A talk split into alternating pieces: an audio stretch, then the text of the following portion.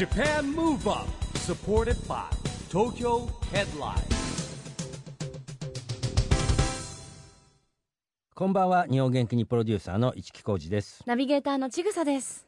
東京 FM Japan Move Up この番組は日本を元気にしようという東京 Move Up プロジェクトと連携してラジオでも日本を元気にしようというプログラムです。はいまた都市型メディア東京ヘッドラインとも連動していろいろな角度から日本を盛り上げていきます、はいさあ市木さんはうん。本当年中ねいろんなところに飛び回ってはい。ますよね、日本で行ったことないとこってたことないあるんですかと47都道府県、うん。1個だけあるんですよ。意外。鳥取県。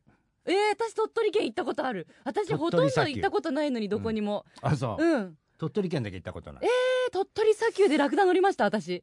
なんかさ鳥取はなんか行く機会がないんだよねあか。なぜかねてないんだよな。えー、ちょっとラクダ乗ってくださいぜひ。ラクダ乗りたいんですよ。まあでもドバイに行っちゃいたいなぐらいの感じですけどねね、まあ、それはまたちょっと違うお話ですけどね、さあ今日のゲストの方はですね、うん。熊本がご出身はいでいらっしゃいます、しかも現在も熊本を拠点に活動されているタレントのスザンヌさんをお迎えします。お楽しみに。 Japan Move Up supported by Tokyo Headline。この番組は SDGs ピースコミュニケーションに取り組む東京ヘッドラインの提供でお送りします。Japan Move Up それでは今夜のゲストタレントのスザンヌさんです。こんばんは。こんばんは。よろしくお願いいたします。よろしくお願いしよろしくお願いします。あのねこの番組10年やってるんだけど、スザンヌとは何回もラジオ来てよって言ってて今日やっと実現したんですよ。10年かかった。え10年までかかってないんだけど10年番組やってるじゃない？で結構会うたびに、はい。で今度ラジオ来てねっていう話したんだけどまあねあの2拠点のスケジュールもあってですね、うん今日やっと成立したとわいや私もずっと来たかったので本当に嬉しいです。もともと市木さんとスタンドさんはいつぐらいからどういうつながりで？これはね一番最初はね、はい相当前だよエグゼル哲也と横須賀の BS の番組やった時のそうですよね。あゲストがスザンヌ。お邪魔しました。それがじゃあもう本当うん、10初めで前、まあ、あと熊本復興で、はい。あの南阿蘇村行ってねそうです。イベントやったりテりレビ番組一緒にやったりしてたんですよ。ご縁がすごくあって、本当になんか人生の節々でよくあ 合ってるような気がします本当にうん好きさんとは。ね長いお付き合いなんですねねあとネスミス熊本ね一応。そうですそうです。一緒にねネストもなんかイベントさせてもらったりしました。はい。ネスミスさんとかもね番組にも来ていただいてまあネスミスはねエグゼルだからしょっちゅうね来てましたけどね。熊本のお話熊をね伺いますよね番組でもうんね、ネスミスではいあの市木さんからもスザンヌさん今、まあ、あの二拠点生活でっていう話ありましたけど、はい。もう現在熊本に在住でいらっしゃるんですよね。ですよ。熊本から来て熊本に帰ります。はいでお仕事のたんびに東京とか大阪とかはい。来られてるというそうですね。もうそういう生活が何年目もう今8年目ぐらいになるんですけどあ全然苦じゃないですか、うんもう全然なんか今は本当慣れてきて、飛行機もピュンって感じで飛んでいく のでうんなんかもうその時間飛行機の時間が、うん普段熊本で子育て中心にしているのであのちょっとリラックスタイムじゃないけど一人で本を読んで移動時間に、とかいうのがこう切り替えのこうオンオフを切り替えるタイミングってなって私はとてもすごい素敵な時間だなと思いながら過ごしてます。うん。片道飛行機で1時間半ぐらい。ですね。あちょうどいいリフレッシュタイムかもしれないですね。です。でももう時間的に。本もう本を読もうとしたらカコンって寝ちゃう。寝ちゃうんですけどね。気持ちいいですよね、はい。えー、あの熊本をじゃあベースにしてみようって思った一番のきっかけって一番最初はやっぱりもう本当にり結婚して離婚して、うん。でそしてやっぱり子供を東京で育てていくっていう風になった時にやっぱりこう2人での生活が不安だなっていうのとやっぱり私も熊本で生まれ育ったのでで母がこう熊本に今もいるのでやっぱり親の近くで子育てしてみたいなっていうことでちょっとこう事務所の人と相談して、熊本に帰りたいんですけどって言ったらあどうぞっていう風に言ってくれたのででやっぱり熊本からじゃあ仕事通わせてもらおうということで熊本に引っ越しました。うん。でもやっぱね子供の小さい頃本当は自然があるうん。ああいうところのがいいんですよ都会よりは。なん。かあのお子さんよく SNS にもね登場されてますけど、うん。本当のびのびうん。育ってるって感じがしてなんか伸び伸び育ちすぎて大丈夫 大丈夫かなって最近心配になるぐらいなんですけどね。こう自然のね、うん。中で育ってるって感じもするし、熊本はねもう本当に食べ物も美味しいですしね。ねえ。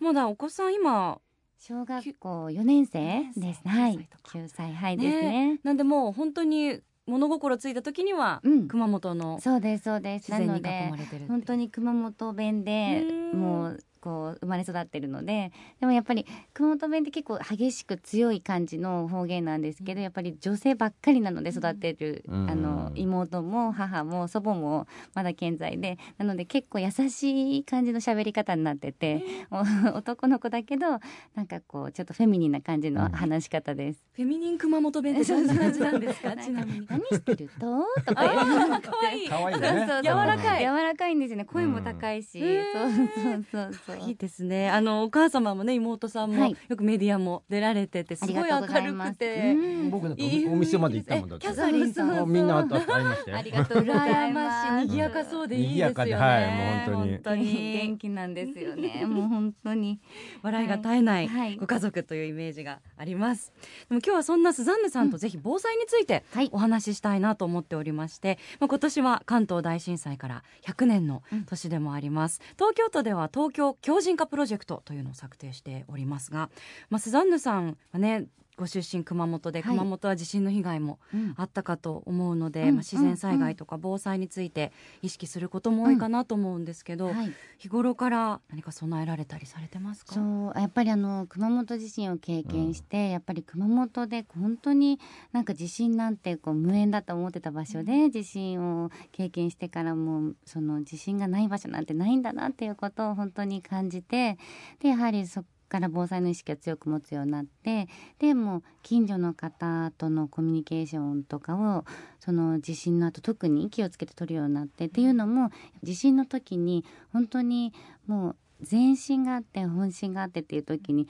なんか祖母がその当時マンションだったんですけど、10階に住んでてでおばあちゃんまだ来てないよって言っても私は知らないあの祖母のご近所のあの若い男の子たちがおばあちゃんをおぶって降りてきてくれたりとかしてでそれは多分おばあちゃんがこう普段いろんな人に声かけてコミュニケーションを作ってたからおばあちゃんがいないことを気づいてくれたあの男の子たちがこのおんぶしてその避難所まで連れてきてくれたんだなとか思うとそういうこう日々の積み重ねっていうのがすごく大事なんだなっていうのを感じたので、そういうことを意識したりとかあとは自分でできることとしてその防災グッズのリュックとかを常に家の中に置いてちょっとこう中を見て調べて賞味期限切れてるものは使ってみたりとか、そういうことはしています。うん今あのおばあ様のお話がありましたけれども、災害への備えを考えるときに、まあ自助と共助とうん。公助と、うん。まあ、3つに分けることができると言いますよね。これは自分で自分の身を守る自助で、うん。近隣で助け合う共助、はい。で公的機関による救助援助の公助ですけど、まさにあのおばあ様は共助はい、がこうできるうん日頃からコミュニケーションをそうやって取られてるっていうところで、やっぱり今って特にマンションとかに住んでると個数も多ねかったりして、隣の人がね誰かわからないみたいなうん都会はねそうなんですよね、うん。あの高齢の方が何階に何人で住んでらっしゃるとかも把握できないことがあったりして特に芸能人の方なんかはご近所付き合いするのもまた一般の人とはうん。違う難しさもあるんじゃないかなと思うんですけど、そう東京に住んでた時は本当になんかエレベーターもなんかこう皆さんそうだったんですけど一緒に、同じマンションなのにエレベーターも一緒に乗らないっていう、うん。なぜっていう感じだったんですけど、で本当に一緒に住んのマンションだけど誰がどこに住んでるかもちろんわからないっていう、まあぼねその防犯とかの面ではそれでも全然いいのかもしれないけどやはりこう何かあった時に安心なのはこのどこに誰が住んでてこういう時にこういうふうに助けてくれる。そして私も何かあった時に助けてあげたいなって思うのがすごく大事かなと思って熊本に帰ってからは本当に何丸何号室の何々さんって言えるぐらいまで もう詳しくそうコミュニケーションが取れているのでそれはこう地元に帰ってよかったなって思えるところの一つかなと思います。うん SNS 拝見してても本当お友達が多くて地元でももちろんですし、いつもこう人に囲まれて笑顔でいらっしゃるイメージが、うん。スザンヌさんまあねスザンヌさんはいると明るくなるからね周りがねもうね。嬉しいです、うんありがとうございます。ありがとうございます。後半もまだまだお話お伺いしていきたいと思いますが、ここでぜひスザンヌさんから日本を元気にする一曲伺いたいと思います。はい、日頃から音楽はお聞きになりますか？はい、音楽大好きで。このアーティストの方もあの、熊本出身のアーティストで熊本のこと大好きでこれもきっとあの震災の後に復興への思いをあの書いた歌だと言われているのでこの曲を紹介したいなと思いました。ワニマさんで共に。Japan Move Up うーん大好きですこの曲私も。いいですね。あの熊本地震の直後に歌詞を追加してうん。レコーディングしてみたいな逸話もありますよね。す、ごい元気になりますよね。あの SNS 拝見してたら、はい。フェス？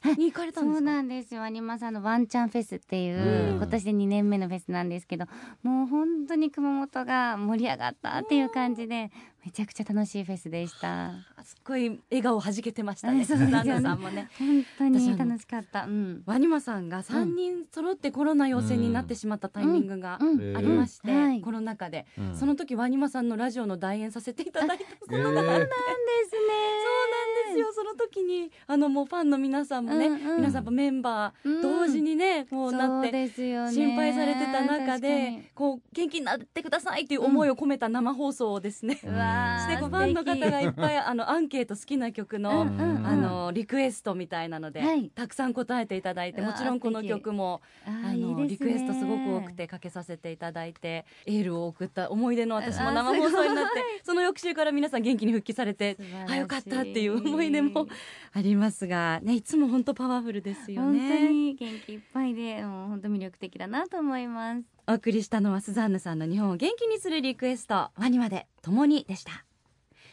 今夜のゲストはタレントのスザンヌさんです。後半もよろしくお願いしはいます、よろしくお願いいたします。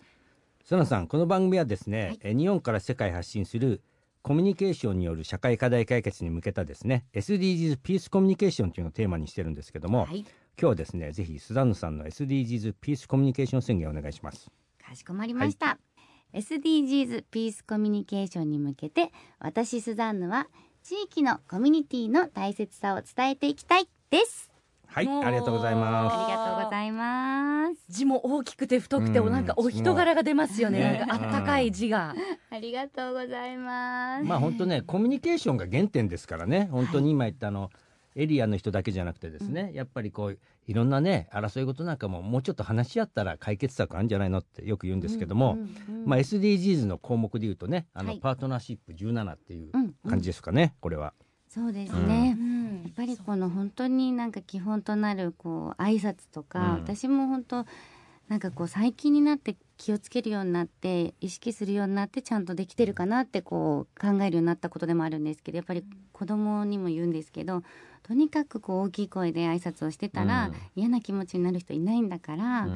なんかとりあえずそれでもうきっかけを作って、まあ、相手がそのなんか緊張もしかしたら人見知りだったり緊張する感じで声かけ返してくれなくてもいいじゃないってとにかく自分からも「おはようございます」っていうぐらいの方が気持ちいいよとかっていうふうに教えるとなんかそうなのかみたいな感じで徐々にですけど、うん。こうややっていくとそしたらなんかこう自分も気持ちよくなるし。うんなんかとにかくこう挨拶っていうのは大事だなっていうのでまず一歩そこからっていうのででだんだん地域のコミュニティのこう大事さを分かってくれたらいいなっていうのでこう子供を自分の子供もそうですけど子供たちにそういうことを伝えていければなと思ってこういうふうに宣言させてもらいました。うんありがとうございます。確かにおっしゃる通り、あの先ほどマンションのお話ありましたけど、前住んでたマンションがエレベーターうにんカメラがついてて、うん。エレベーター1階で待ってる時に、うん。今から来るエレベーターに人が乗ってるかどうかって、はいありますね。あるある今見える、うん。待ってる間にうん。見えるタイプのマンションで、はい、ちょっと緊張しますよね。そうなんですよね。人が乗ってるとか 隠れてあの一緒に乗らないようにしたりとかなんかうん。こうこそこそしてた時があって、うんうん。別にあって全然いいんですけど、うん。なんとなくなんかこうノーメイクだしとか、うんうんうんうん。なんかこう汚い部屋着だからあんま人に見られたくないなみたいな意識が働いてあの避けたりする時東あったんですよ。京ってちょっとそういうとこあるよね。ありますよね、うんうんなるべくなら会いたくないな、うん。誰にもみたいな、それがなんか自分からうん。あのこんにちはって挨拶、うん。大きい声でするとうん。なんかこう気持ちも良くなるしっていうお話は本当自分にも僕なんかのとこはまだ町会とかあるんですよ。うん。だから集合住宅ってなかなか難しいじゃん。そうなんですよそこが。ねあの戸建てのねあのまだね町会とかあるところはまだまあ高齢高齢化してますけどね。うんうんうん。で意外とお祭りとかやってたりするわけ。確かにそうですよね。ただ集合住宅大きい物件になっちゃうともう本当にいっぱい人住んでて。そうですよね。ね。うん。あの集会みたいなのとかも、参加しない組合とか方もあるとたくさんいらっしゃいますし、ね、スルーしちゃうからね。そうなんですよね。でも今のスザンヌさんのお話聞いてて、何をこそこそすることがあろうかと、うん。自分から、うん。あの言って「こんにちは!」って言おうと、う道行く人とかにもね。あの外国とかって普通にそうですからね。普通にホテルで会ってもね、そう。あ挨拶するもんいいね。天気ですねとかね、うん。どちら行かれるんですかぐらいのうん。コミュニケーションは全然普通にありますからね、見直そうと思いましたあのスザンヌさん本当に地域の方ともねすごく仲良く近しい感じでうんうん。生活されてますけど、九州全体もよくいろんなところに旅されてますよね。もう本当にコロナ禍でもう九州でいろんなところ車で行ける距離で結構うん。旅行とかも行くのも楽しくて、でそこから九州のいろんなとこ大好きになって行くようになったんですけどなんかこうコロナがちょっとだいぶ落ち着いてきてからは飛行機に乗っていろんなとこにも行くようになったので、ちょっとこう今また新たなところを開発してます。してますか？開拓してます。はい。今年の夏はなんか本当ビーチとかいろんそなう。今年の夏は与論島に旅行に行ったんですよね。そうさっき言ったプリシアリゾートってあって、はい。まあ僕らの友人が買収したんですけどね っていう話をした。そうなんです。よ、だからそのプリシアリゾートがすっごく豪華にゴージャスに変わ生まれ変わってました。お写真すごい素敵だなと思って拝見しまそう。す。あれリニューアルしたリニューアルしたみたいで僕らも動画が送られてきてから行こうと思いながらも、うん。結構世論に行こうと思うとさ、うん。結構調整してそうなんですよ。勇気じゃん。直行便がないからね。ね。東京からだと、えっと那覇から乗り換えて与論っていう感じか鹿児島与論って感じで2回乗り換えないといけないもうんで透き通った海で、ねえグラスボートとかってまだあるんですかね？昔あると思います。透明の。そう、うん。あの船の底が透明でこう見ていくみたいな、あとちょっと行ってあの浅瀬っていうか、はうんうん。あのえっとね浜みたいな。いや由比ヶそうそうそうそう。できて日中はあるんだけど夜になるとあの水没しちゃうんだけど日中はそこに渡るわけ。そうなんです。そしてなんか星の砂って言って星の砂。そうキラキラしたあの星のま砂あを年の数をうん。集めると幸せになれるって言われてて、年の数を集めへえそう結構時間かかる年の数を集め集めるのそこそこの時間だからあの子供がママの集めてあげるとか言って言うからいいよ大変だからとか言って えー、楽しそうですね。なんかウミガメさんがいました？ウミガメと一緒に泳いだり、ー。本当になんか人懐っこいウミガメがいて全然逃げないウミガメがいるスポットとかに連れて行ってもらって。すごい僕らが行った頃ウミガメなんかねあのそんなスポットなかったな。あ、そうなんですか。うん。いたんだけどそこまで行ってなかったのかもしれないけど、そうかもうだから大事に多分海が守られてて、その人が多分攻撃とかしなかったから、うん。多分人のこと好きになったウミガメがいるんだろうなって感じで、うん。で夜はほもう本当天の川が見えて星がいっぱい見えて。でっていうのもその豚さんの貯金箱にこの子供と一緒にあの500円玉貯金をずっとしてて、うん。で1年ぐらいかけてでじゃあ夏前に開けようかって言ってじゃあこのうん。この貯金で貯金箱で開けたお金でどこに行きたいって聞いたらじゃああの毎年行ってる与論島でもうゴールデンウィークに行ったので、うん。行かないかなと思ったらまた与論島に行きたいっていうことだったので、じゃあ行こうかって言って2人旅で行ってきたんですけど、ねそう。そうなんですよ。まあ、4年生だからね。だから小学生のうちは多分行くよね。おそう。お母さんとちょっとこう葛藤があるかもしれないけどだんだん大人になってくるじゃんやっぱり、そうなんだだからもう本当に私もこう夏を予定をこんなに詰め込んだのは、あと何年、ん。一緒にこんな二人旅とかしてくれるかわからないと思うか切ないら。そうなんです。だからもう子供も私もジンマシンが出るぐらい 本当に夏は移動しすぎてもう疲れちゃって。だけどもうでもこうでもしないと夏の思い出をもう本当に命がけでだからいろんなとこに。どっちがいいですか？命だってほら中学生のクラブ活動って好きなこと始めたりするとあとはともだんだん親より友達の方がなっていくのよ。お友達がね大事になってうん。そうだから。貴重ですね。あと貴重のねに23年だからと思ってうん。本当に頑張って遊びました一緒に。ね、なんか夏祭り行かれたりとか、佐賀の方にも行かれたりとかね。もうどうにかしてちょっとこの夏あと何年かを楽しまなきゃと思ってうん。詰め込みすぎたらちょっと疲れが出ちゃいましたね。ほどほどにしてたね、お体は大大切にしていただきたいと思いますが、いやでも今後ねまたなんか何年か後、番組に遊びに来ていただいていやうちの子全然反抗期なくて今年の夏も目いっぱい一緒に楽しみましたとかっていう話もうんもしかしたらね、うん。なんかこのこういう関係だったら、ね。最近の男の子って反抗期あんまないとか言いますしずっとお母さん大好きで仲いいって子もねどんどん多いですよね。どっちかじゃないの？だからやっぱり、ううんんなんか違うの自分がそうだけど友達とかになんかあ恥ずかしくなっちゃう。お前まだお母さんといいの？とか言うのが嫌なのよ。うん。でも、うん。そう徐々に来てます、うん。もうねあの人前ではこう手もつながなくなっちゃったし。確実に来てますねそうもう来てますよだんだん、ね。そう。まあ男の子はしょうがないですよ。まあ。そういう成長もまたね、ね。微笑ましいというね、しょうがない証というかね。なるほど、いや、はい。本当スザンヌさんの話してると、永遠に話せますね。あとう気にございます。あと6時間ぐらいいけそうなんです。残念ながらお時間が迫ってまいりましたので、ぜひあの最後にスザンヌさんのはい。これからの夢がはいありましたら、ありがとうございます。私もあの今大学にも通っていて、うん。そう大学2年生なんですけどちょうど子どもの小学校の卒業と、私がうまくいけば大学の卒業が同じタイミングなので,、でそしたら子どももねさっき言ったみたいにだんだん男の子と遊ぶのが楽しくなって自分の自立にこういくかなと思うのでそれを私もサポートしつつ私も私の夢をまたこう。追いかけるようにその子供をねなんか親は子離れできないっていう風にならないようにまた大学を卒業したらなんか起業とかして、うんその新しいセカンドライフじゃないけど、へえこの新しいねそう新しい、うんなんかこう仕事とか新しいチャンスとかそういうのをこう見極めてやっていくっていうのが今の私の夢です。素晴らしいい。もうちゃんと今から準備してんだもんね。今準備してます。でこの中で高校も入り直されそうたんですそうです。ですよね。でその後大学に行って今経済のあのの勉強する大学に行ってるんで、えーすごい行動力。僕もね大学の先生3つぐらいやってんだけどああとねジャパンムーブアップはスタートアップねあのね授業とかも応援してるんであもう2年後のスザンヌさんがね楽しみですね起業家と。して今度お話を伺えるかもしれない。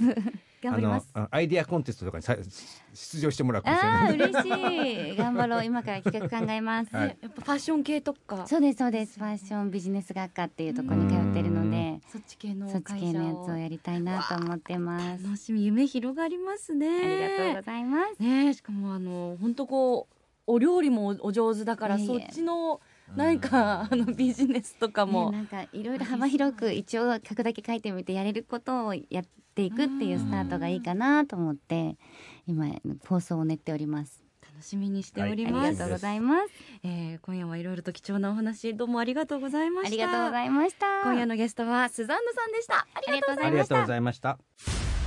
Japan Move Up, ここで都市型メディア東京ヘッドラインからのお知らせです東京ヘッドラインのウェブサイトではウェブサイト限定のオリジナル記事が大幅に増加しています。最近の人気記事は9月は防災月間アマゾンがおすすめ災害対策アイテムを解説 EXILE TRIBE の新顔3グループが豊洲で合同武者修行。2000人が声援を送る。 FANTASTICS が圧巻のツアーファイナル。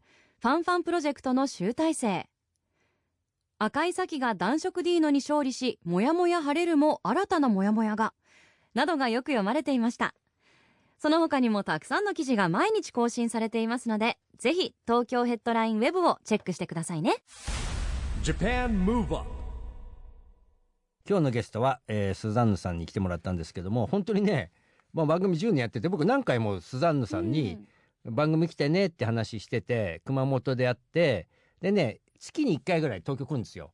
じゃあスケジュールあったらねみたいな話でやっと今日に至りました。本おお念願かなって念願かなってとかね。うん。来てくださってなんかもう何回も来てるような本当ですね。なんかすごいナチュラルに。うんナチュラルですね、いろんなお話はい。をしてくださいましたね。また、あの、ちょっと間開かずに遊びに来てくださそうそう。まあ熊本行ってやってもいいんだけどねなんかね甲子園とかでね。この番組では熊本行ったことないですから。夢の課外塾で俺あの結構あのネスミスもね、はい。熊本出身だったんで熊本行ってあのライジングさんプロジェクトやったりしてますからね。そんな縁でねね、えーこれからもごはい。ね、またつながっていくといいですね。ということでジャパンムーブアップ今週はお別れのお時間ですが次回も元気のヒントたくさん見つけていきましょう。はい。これからもみんなで知恵を出し合って日本そして世界をつなげて地球を元気にしていきましょう、はい、ジャパンムーブアップお相手は市木浩二とちぐさでした。この後も東京 FM の番組でお楽しみください。それではまた来週。 Japan Move Up supported by Tokyo Headline この番組は SDGs ピースコミュニケーションに取り組む「東京ヘッドラインの提供でお送りしました。